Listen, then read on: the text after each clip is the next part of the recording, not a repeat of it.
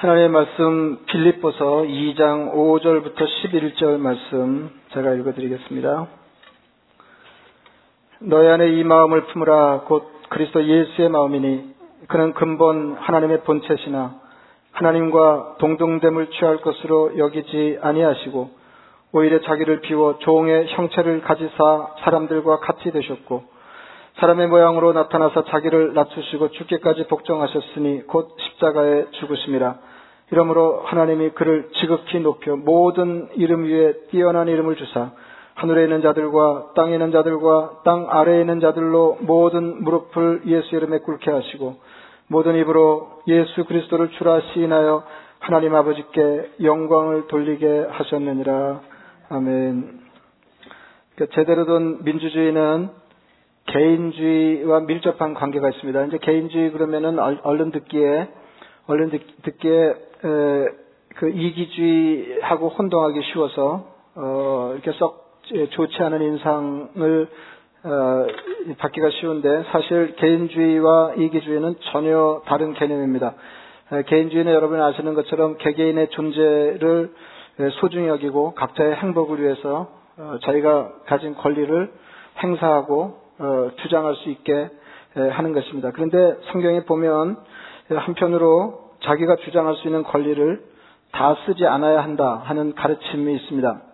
형제들아 너희가 자유를 위하여 부르심을 입었으나 그 자유로 예, 그 부르심을 입었으나 그러나 그 자유로 육체의 기회를 삼지 말고 오직 사랑으로 서로 종노릇하라. 갈라디아서 5장 13절 말씀입니다.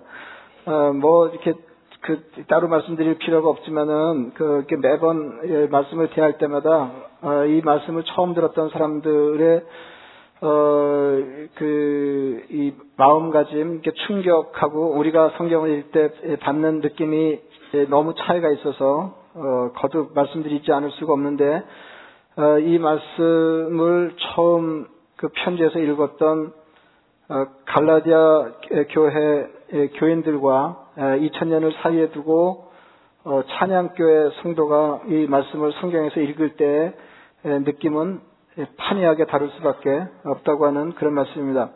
그러니까 노예 제도가 있던 시대에 자유인에게 종노릇하라 하는 것은 상당히 과격한 가르침이었을 것입니다. 여러분 생각해 보세요. 어, 이게 이 노예하고 자유인은 너무 너무 큰 차이입니다. 근데 자유인에게 종노릇하라 아, 이렇게 얘기하고 또 이제 교회 안에는 더러 어, 노예로부터 놓여나서 자유인 사람도 없지 않았을 텐데 그런 사람들을 향해서 너희가 자유인 되었으나 아, 사랑으로 서로 종노릇하라 하는 것은 어, 굉장한 충격이었을 것입니다. 그러니까 우리는 그 너희가 자유를 위해 부르심을 받았으나 입었으나 그러나 그 자유로 육체의 기회를 삼지 말고 사랑으로 서로 종노릇하라 어, 이런 얘기를 들으면 어, 이게 그냥 멋있는 말로 받을 가능성이 너무 많습니다. 그러니까 수사로 들리는 거예요. rhetoric이죠. rhetoric.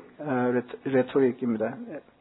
오늘 본문에도 보면 예수님이 그런 분이셨습니다. 너희 안에 이 마음을 품으라 곧 그리스도 예수의 마음이니 그는 근본 하나님의 본체시나 하나님과 동등됨을 취할 것으로 여기지 아니하시고 오히려 자기를 비워 종의 형체를 가지사 사람들과 사람들과 같이 되셨고 사람의 모양으로 나타나사 자기를 낮추시고 죽기까지 복종하셨으니 곧 십자가에 죽으심이라. 우리가 너무 잘 아는 것처럼 예수님은 본래 하나님이신 분인데 이분이 우리를 위해서 이 땅에 사람으로 오셔서 자기를 낮추시고 결국은 십자가에 죽으셨다는 게 이게 이게 이게 복음의 진리가 우리 우리에게 너무 익숙해서 어 이게 귀에 익은 말이기 때문에 익은 말이기 때문에 예수님이 우리를 위해서 십자가에 피 흘려 죽으셨다 하는 것을 그 아무렇지도 않게 받을 가능성이 있고 또 너무 당연한 은혜인 것처럼 여길 수도 있는데 사실은 여러분 생각해 보세요. 우리가 같은 레벨에서 같은 인간이 같은 인간이 자기의 처지가 뭐 이렇게 빼어난 것도 아닌데 거기서 자기를 조금 낮추는 것도 쉽지 않은 일인 것을 생각하면 하나님이 사람으로 오셔서 종처럼 어 이렇게 고난 당하시고 예, 마침내 피 흘려 무참한 죽음을 죽으셨다고 하는 것은 저는 상상하기 어려운 일입니다. 예수님은 자신을 비우시고 낮추시고 목숨을 내놓고 순종하셨습니다. 말하자면 예수님은 겸손하신 분이셨습니다. 이게 신앙적인 겸손, 성경이 가르치는 겸손입니다. 예수님은 제자들에게 자신이 십자가에 죽을 것을 예고하시면서 이어서, 이렇게 말씀하셨다 하는 얘기를 최근 반복해서 드리고 있습니다. 누구든지 나를 따라오려거든 자기를 부인하고 자기 십자가를 지고 나를 따를 것이니라. 예수님 따르는 제자의 삶은 자기를 부인하고 자기 십자가를 지는 것입니다. 오늘 본문이 말하는 예수님의 겸손과 같습니다. 자기를 낮추시고 십자가에 죽으십니다. 겸손은 나를 부인하고 나를 낮추고 십자가에 죽는 이게 이게 우리 그 인간적인 본 능하고 정반대되는 거죠. 예, 정반대되는 우리는 그냥 자연스럽게 자기를 다스리지 못하면 어 그 이기심이 발동해서 예, 본능대로 예, 자기를 높이고 어 다른 사람을 이용해서 어, 유익을 취하려고 하는 아, 그런 본성에 사로잡히기 십상인 사람들이다 하는 것입니다. 십자가에 죽는다고 하는 것은 나를 죽여서 다른 사람을 살리는 자리까지 나아간다고 하는 뜻입니다. 이것이 신앙생활 핵심이고 주님을 따르는 제자도의 핵심입니다. 그래서 이제 하나 다양한 거는 그 하나님 우리 연약함을 아시고 늘 이제 이런 식으로 어그 성경에서 말씀하시는 게 아닌가 싶은데 예, 그, 근데 그 우리는 하나님이 하나님이 예, 우리에게 말씀하실 때 그 말씀에 순종하면서 얻게 될 유익을 어, 아울러 말씀하시는데 예, 사실 신앙이 성숙해지면 하나님이 그리 아니하실지라도 그러니까 우리가 하나님의 말씀과 가르침에 따라 삶을 성도의 삶을 살아낼 때 그에 따른 이 보상과 유익이 없다고 할지라도 우리는 마땅히 그런 삶을 힘써 살아야 되는 사람인데 그럼에도 불구하고 예, 성경은 예, 우리가 주의 말씀에 순종하는 삶을 살때 예, 그 우리 순종 순종하고는 비교할 수 없을 정도로 우리 삶을 후대하시고 우리에게 좋은 것을 안겨주신다는 말씀이 따르는데 그 예수님의 예에서도 오늘 본문은 그것을 선명하게 보여주고 있습니다. 그러니까 예수님이 자신을 이렇게 낮추시니까 하나님이 그를 높이셨다는 것입니다. 하나님의 자리를 버리고 내려오셨는데 세상 모든 사람들로부터 예수 그리스도는 주님이시라 하나님이시라 하는 고백을 듣게 하셨다는 것입니다. 하나님의 종처럼 사람들을 위해 목숨을 내놓으시며 섬기셨는데 이제는 세상의 모든 것들이 주님 이름 앞에 무릎을 꿇게 하셨습니다. 그러니까 말하자면 겸손은 마침내 높아지는 비결. 그러니까 이게 믿음의 시각을 가지고 믿음의 눈으로 어, 그 사태를 파악하면서 우리가 믿음의 모험을 하면서 주님을 의지하고 주님의 말씀을 삶의 원리로 채택해서 자기를 과감하게 낮추는 삶을 살 때, 겸손한 삶을 살 때 하나님께서 우리를 마침내 높여주시는데 높아지는 어, 이, 이, 그 지름길처럼 여겨지는 비결이 있다고 그러면 예, 겸손한 거예요. 이게 높아지고자 하면 내려가야 된다 하는데 이게 믿음이 없으면 그렇게 할 수가 없는 거죠. 내가 낮추면 하나님이 높여주십니다. 내가 낮추면 하나님이 높여주시는데 하나님이 높이신 것을 낮출 자가 없다는 거죠. 그러니까 내가 높아서 내가 높여, 나를 높인다고 내가 높아지는 게 아니고 내가 나를 낮출 때 하나님이 높여, 높여주시는데 하나님이 높여주시는 것만큼 어, 견고한 게 없다 이제 그런 그런 말입니다. 그러니까 우리가 이렇게 불안정한 세상에서 어떻게 예, 하나님이 원하시는 삶을 살기 위해서 어떤 위치를 점하고 살 거냐 할 때, 할 때 자기를 낮추는 것이 그 신앙적인 비결이 된다 그런 얘기입니다. 9절부터 11절까지는 하나님이 주어가 되어서 예수님을 높이시는 이야기입니다. 아, 이게 그 전에 이제 나오는 게 6절부터 8절까지는 예수님이 주어가 돼서 자신을 낮추시는 얘기고 이어서 9절부터 11절까지는 하나님이 주어가 되어서 예수님을 높이시는 이야기입니다. 그러니까 우리가 우리 삶의 주어가 되어 겸손을 힘쓰면 하나님께서 우리 인생의 주어가 되셔서 우리를 높이실 것입니다. 성경적인 겸손은 하나님과 사람 앞에서 자기 권리를 다 주장하지 않고 자기를 비우고 낮추고 다른 사람의 생명과 풍성한 삶을 위해 사는 것. 이게 자기를 부인하는 것이고 이것이 십자가를 지고 주님을 따르는 삶입니다. 어, 이명수 목사님은 자기 책에 이렇게 적었습니다. 자기 부인은 다른 사람에게 양보할 수 있는 자유를 의미한다. 그랬습니다. 이제 가운데 있는 것들을 드러내면 이게 훨씬 더 선명해지고 어, 더 굉장하게 예, 느껴지게 됩니다. 자기 부인은 자기 부인은 자유를 의미한다. 어떤 자유냐면 다른 사람에게 양보할 수 있는 자유. 우리는 자유 그러면은 자기 멋대로 자기를 위해서 자기 권리를 쓸 수 있는 자유를 생각하지만 어, 영성 있는 사람이 어, 깨달은 자유는 깨달은 자유는 다른 사람을 위해서 양보할 수 있는 자유입니다. 그러니까 자기 부인은 종노릇과 연결이 되는데 조금 전에 읽어드린 갈라디아서의 말씀에 따르면 정말 종노릇은 정말 종노릇은 자유인이 하는 것입니다. 그러니까 종이 종로를 타는 거는 그럼직한 일이죠. 근데 자유인이 종로를 타는 거는 이게 정말 종로릇이에요. 그러니까 성경은 우리가 종이 되어서 종로를 타기를 원치 않으시고 예, 우리를 한없이 이 땅에서 자유를 구가하는 자유인 되게 하셔서 자발적으로 다른 사람을 위하여 사랑으로 종로를 타기를 원하신다는 거예요. 그러니까 정말 성경이 원하는 종로릇은 자유인이 하는 거예요. 자유인이 하는 거예요. 형제들아 너희를 너희가 자유를 위하여 부르심을 입었으나 그러나 그 자유로 육체의 기회를 삼지 말고 오직 사랑으로 서로 종노릇하라.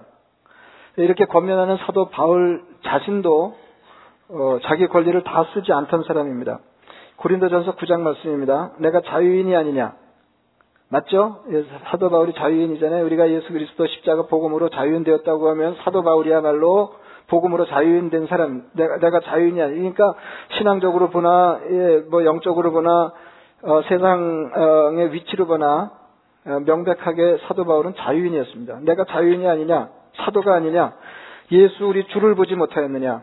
주 안에서 행한 나의 일이 너희가 아니냐? 다른 사람들에게는 내가 사도가 아닐지라도 너희에게는 사도이니 나의 사도됨을 주 안에서 인친 것이 너희라.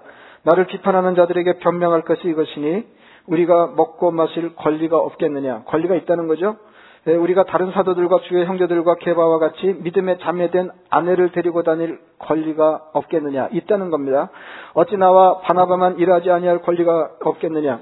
그러니까 이게 바울도 그렇고 바나도 그렇고 하나님의 복음을 위해서 자비량에 선교했던 사람입니다. 그러니까 어, 수고의 대가를 기대하지 아니하고 누리지 아니하고 자기가 선수 일해서 어, 자기 생활을 감당하면서 어, 주의 나라를 위해서 복음에 헌신했던 그런 사람이에요. 어찌 나와 바나바만 일하지 아니할 권리가 없겠느냐? 누가 자기 비용으로 군복무를 하겠느냐? 누가 포도를 심고 그 열매를 먹지 않겠느냐? 근데 바울이야말로 농부가 포도를 심고 그 열매를 먹지 않은 것처럼 그 권리를 주장하지 않았다는 겁니다. 누가 양떼를 기르고 그 양떼의 젖을 먹지 않겠느냐? 내가 사람의 예대로 이것을 말하느냐? 그러니까 이게 그 그냥 세상의 이치로만 얘기하는 게 아니고 성경도 그래. 율법도 이것을 말하지 아니하느냐? 모세의 율법에 곡식을 밟아 떠오는 소에게 망을 씌우지 말라 기록하였으니 하나님께서 어찌 소들을 위하여 염려하심이냐? 오로지 우리를 위하여 말씀하심이 아니냐? 그러니까 곡식을 밟아 떠오는 소가 망을 씌우지 않고 곡식을 먹을 권리가 인정돼야 된다고 율법이 얘기하는데 그게 소를 위해서 배려하는 마음으로 한 말이기도 하겠지만은 그것보다 사람들을 위한 배려의 말씀이라 이제 그런 얘기죠. 과연 우리를 위하여 기록된 것이, 것이니 바가는 자는 소망을 가지고 갈며 곡식 떠는 자는 함께 얻을 소망을 가지고 떠는 것이라. 우리가 너에게 신령한 것을 뿌렸은즉 너희의 육적인 것을 거두기로 과하다 하겠느냐? 다른 이들도 너에게 이런 권리를 가졌거든. 하물며 우리일까 보냐. 그러니까 어떤 사람들이 자기가 수고한 것에 대해서 자기 권리를 주장한다 그러면 우리야말로 어, 그보다 더 크게 권리를 주장함직한 사람들이라는 겁니다. 그러나 우리가 이 권리를 쓰지 아니하고 우리가 이 권리를 쓰지 아니하고 범사에 참는 것은 우리가 이 권리를 쓰지 아니하고 범사에 더러 불편하게 지내는 것은 그리스도의 복음에 아무 장애가 없게 하려 함이로다. 다윗도 자기 권리를 다 쓰지 않던데. 그러니까 이게, 이게 신앙의 위인들, 이렇게 우뚝한 사람들은 다 이런 면모가 있었어요. 사무엘하 23장에 다윗이 그 충성스러운 용사들에 관한 어, 이야기 장면이 나옵니다. 그러니까 다윗이 생애 말년에 죽음을 앞두고 과거를 어, 회상하면서 회상하면서 하나님께서 자기에게 붙여주신 어, 그 32목, 그 다음에 그 중에서도 용맹스러운 세 사람에 대한 이야기를 하는데 예, 이런 얘기를 하고 제가 읽어드리겠습니다. 또 32목 중 세 사람이 곡식 벨때 아둘람굴에 내려가 다윗에게 나아갔는데 때 블레셋 사람의 한 무리가 르바임 골짜기에 진쳤더라. 그러니까 이스라엘의 대적이죠. 강력한 대적. 그때 다윗은 산성에 있고 그때 블레셋 사람의 요새는 베들레헴에 있는지라.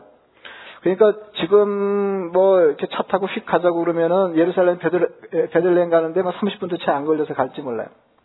그러나 아, 예, 옛날에 이렇게 에, 그 대체하고는 적진을 뚫고 가기에는 상당히 먼 거리라고 봐야 됩니다. 다윗이 소원하여 이르되 베들레헴 성문 곁 우물물을 누가 내게 마시게 할까 하매 그러니까 이게 베들레헴 성문 곁 우물은 적진에 있는 거예요.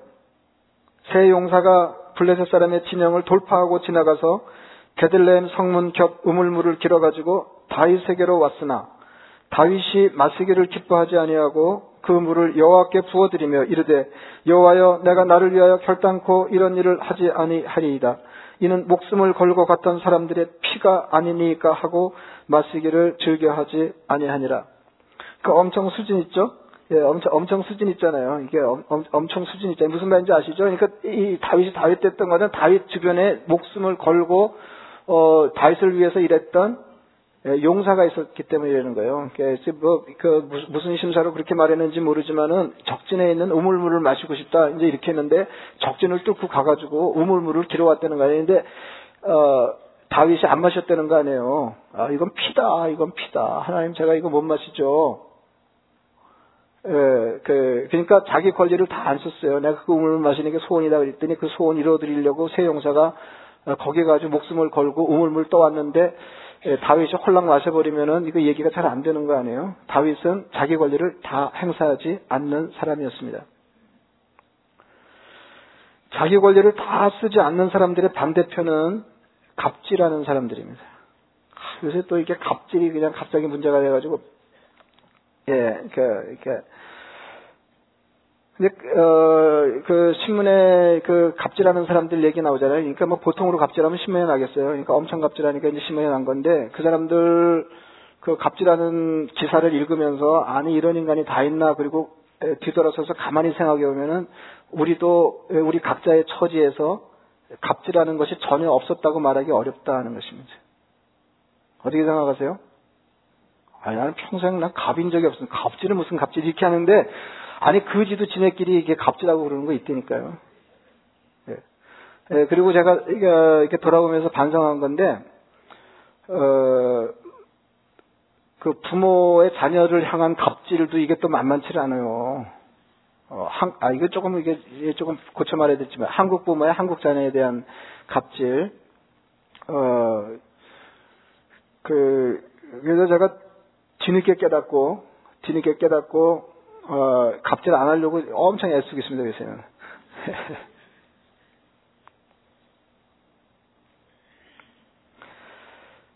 어, 갑질은 자기의 권리를 과도하게 행사하는 것입니다. 다윗의 다른 예가 아주 인상적입니다. 자기의 권리를 한껏 사용하는 갑질은 형편이 좋을 때만 하는 게 아니에요. 대개 이제 우리가 알고 있는 갑질은 어떤 거예요?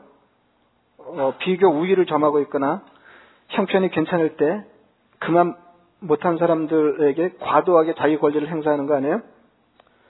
근데 가만히 살펴보면 형편이 좋을 때만 갑질하는 게 아니라는 거죠. 형편이 안 좋을 때에도 자기 처지와 형편에서 얼마든지 갑질이 가능한데 다윗은 그런 사람이 아니었다. 그리고 생각해보면 형편이 좋을 때 갑질을 안 하는 것보다 형편이 안 좋을 때 갑질 안 하는 게 훨씬 어렵습니다. 다윗이 이스라엘 왕으로 다스릴 때 아들 압살롬이 반역을 일으켜서 예루살렘으로 쳐들어오고 있다고 하는 보고를 신하들에게 듣습니다. 상황이 이렇게 어려웠습니다. 제가 읽어드리겠습니다. 전령이 다윗에게 와서 말하되 이스라엘의 인심이 다 압살롬에게로 돌아갔나이다 한지라. 압살롬 아들이에요. 유능한 아들입니다. 유능한 아들인데 옛날에 다윗이 장수 있을 때 그때 왕 왕이 되어서 이스라엘을 다스릴 때 그 인기가 뭐 어마어마했잖아요. 이스라엘의 인심이 다 다윗에게로 돌아갔었거든요. 근데 이제는 세월이 흘러서 어, 이 똑똑한 압살롬이 아버지의 왕위를 찬탈하려고 계획을 꾸미고 백성의 마음을 자기에게로 모으는데 여기 보고가 그거예요. 온 백성의 마음이 사람들의 마음이 다 압살렘에게로 돌아갔다는 겁니다. 다윗이 예루살렘에 함께 있는 그의 모든 신하들에게 이르되 일어나 도망하자. 그렇지 아니하면 우리 중 한 사람도 압살롬에게서 피하지 못해. 빨리 가자. 두렵건대 그가 우리를 급히 따라와 우리를 해하고 칼날로 성읍을 칠까 하며 여러분 어, 차주가 뭐 정말 궁하게 된 거죠. 여러분 생각해 보세요. 어, 이렇게, 반역이 일어나서 다른 사람들이 자기 왕위를 노리고 왕궁을 향해서 쳐들어온다고 그래도 이게 보통 일이 아닌데 자기 아들이 아버지의 왕위를 노리고 사람들을 죽이려고 왕궁을 향하여 오고 있다고는 보고를 받은 것입니다. 15장 30절은 다윗의 처지가 어땠는지를 말해줍니다. 다윗이 감남산 길로 올라갈 때 그의 머리를 그가 가리고 맨발로 울며 가고 여러분 그 가보시면 알지만은 그 예루살렘 가보시면 알지만은 다윗성이 있고 다윗성에서 이렇게 내려오면 골짜기가 골짜기 맞은편에 나지막한 산이 있는데 그게 감난산이에요. 그러니까 왕궁에서 나와서 골짜기를 어, 지나서 지금 어, 감남산으로 이게 도망가고 있는 겁니다. 이게 지금 도망가고 있는 거예요. 도망가고 있는데 이게 지금 왕이에요, 왕. 왕이 울면서 자기 얼굴을 가리고 맨발로 도망하고 있는 겁니다.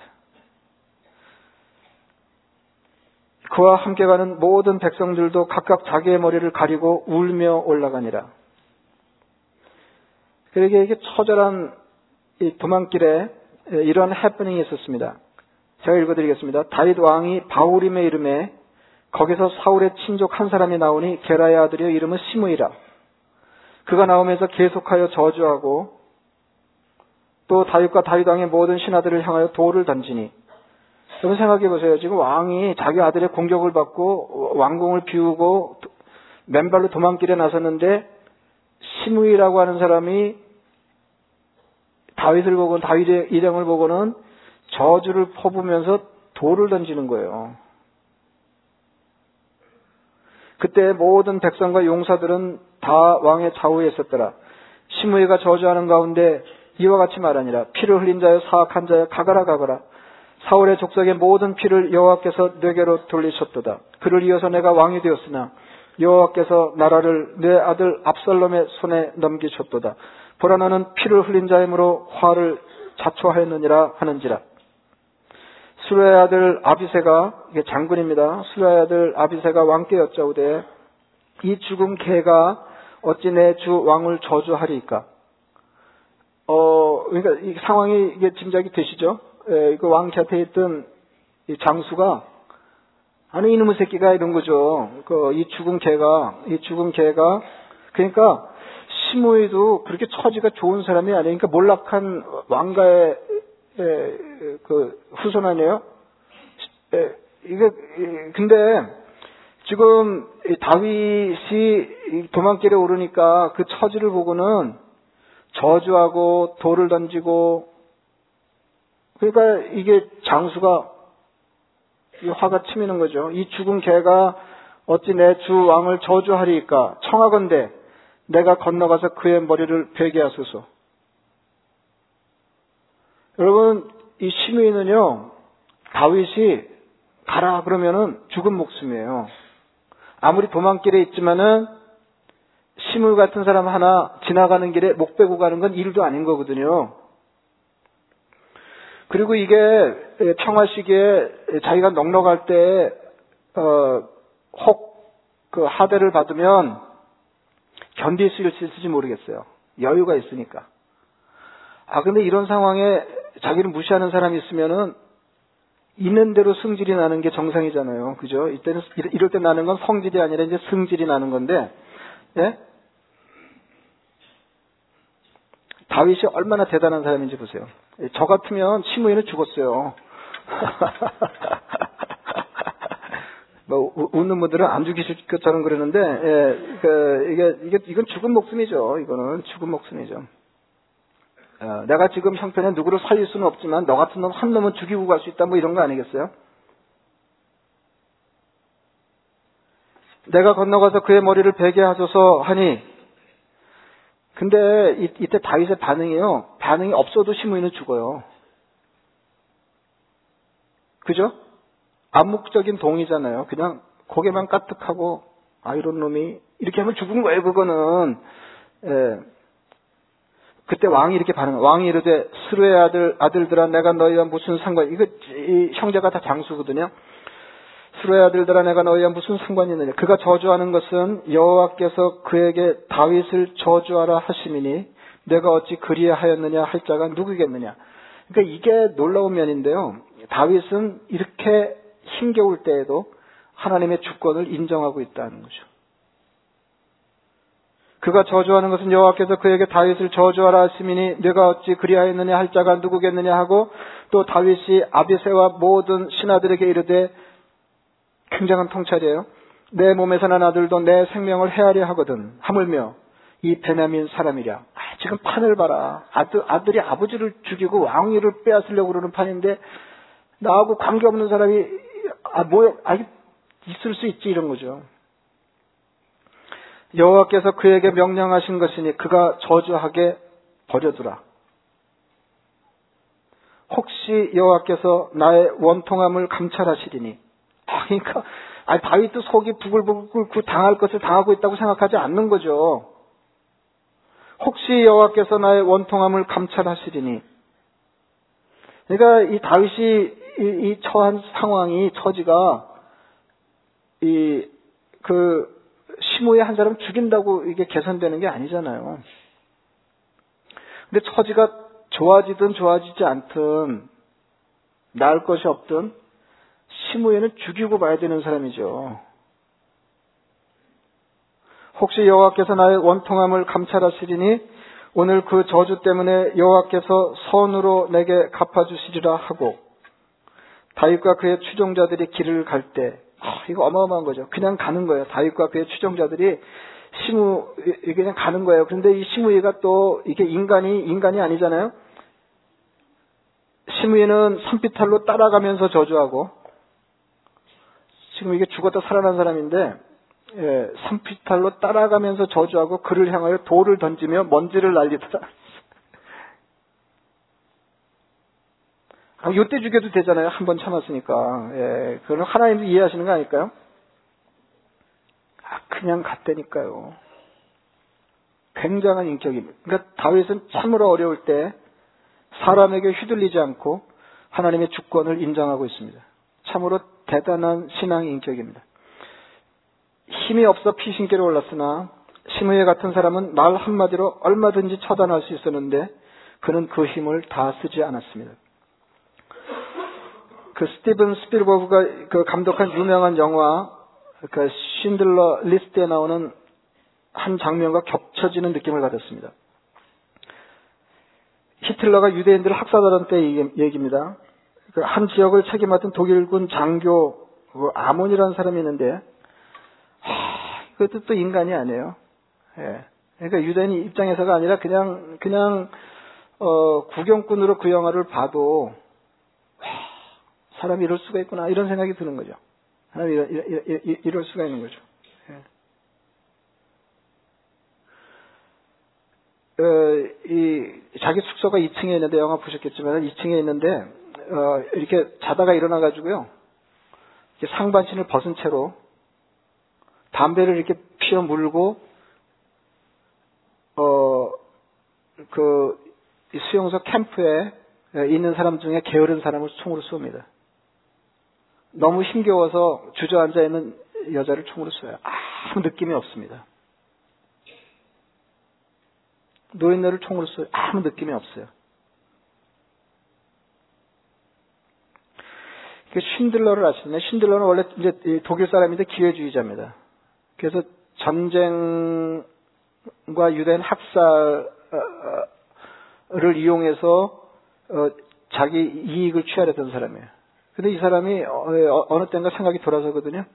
그래서 유대인들을 자기 공장에 이게, 어, 이게 끌어오면서 자기 재산을 그 투척해서 1100명 정도를 살려요. 어. 근데 쉰들러가 아몬에게 이렇게 말하는 장면이 대단히 인상적이었습니다. 그 쉰들러가 그 독일군 장교한테 얘기하는 거예요. 물건을 훔친 도둑이 황제 앞으로 끌려갔는데 살려달라고 엎드려 빌었죠. 황제는 그냥 죽일 수 있는 사람 아니에요? 물건 훔쳤어요. 죽은 목숨에. 그 도둑은 자신이 죽은 걸 알고 있었지만 황제는 그를 용서해 주었죠. 그 다음 말이 굉장합니다. 쓸모없는 인간이라면서 보내줬습니다. 근데 이게, 이게, 이게 뭐 영화 얘기 다할 수는 없는데, 영화 얘기 다할 수는 없는데, 이제 이게 이제 물려있는 거거든요. 다른 장면하고 물려있는데, 어, 이 아몬이라고 하는 사람 그냥 쏘잖아요. 예, 쏘는데 누구를 쏘냐 하면 쓸모없는 인간을 쏘고, 어, 그 다음에 의미, 자기 삶에 의미 없는 인간은 아무 때나 쏠 수 있습니다. 근데 이 황제는, 이 황제는 이, 이 도둑을 이제 죽여야 되는데 살려달라고 그러니까 살려 보내면서 쓸모없는 인간이다 이렇게 하고 살려 보냈다는 거예요. 여러분 이게 이게 어떻게 보면은 우리가 그런 삶을 살지 못하지만은 하나님이 우리에게 가르치시고 우리가 지향해야 될 삶과 겹쳐 있는 겁니다.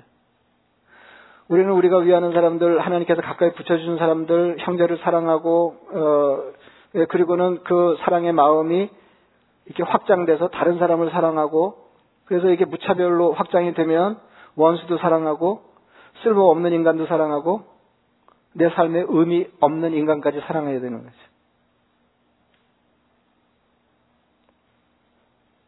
제가 다시 읽어드리겠습니다.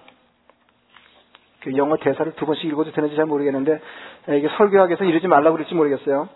예, 물건이 물건을 훔친 도둑이 황제 앞으로 끌려가는데 살려달라고 엎드려 빌었죠. 그 도둑은 자신이 죽은 걸 알고 있었지만 황제는 그를 용서해 줬죠.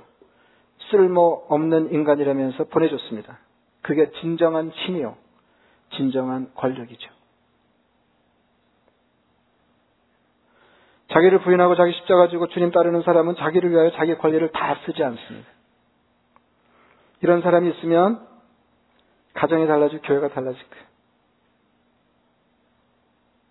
여러분 자유가 얼마나 중요한지는 뭐 그 우리가 역사에서도 이런저런 장면에 느끼, 느끼, 느끼고 있잖아요. 그 자유가 아니면 죽음을 달라 할 정도로 자유가 중요한 것입니다. 그런데 그리스도에는 그렇게 얻은 자유를 다른 사람을 위해서 쓰는 사람입니다. 고대 스토아학파의 대표적인 철학자였던 에피텍투스는 자유가 인생에서 유일하게 가치 있는 목표라고 그랬어요. 그리고는 그 자유를 쟁취하기 위해서 평생을 오두막에서 살면서 부나 명예나 권력의 추호에 관심도 없었습니다.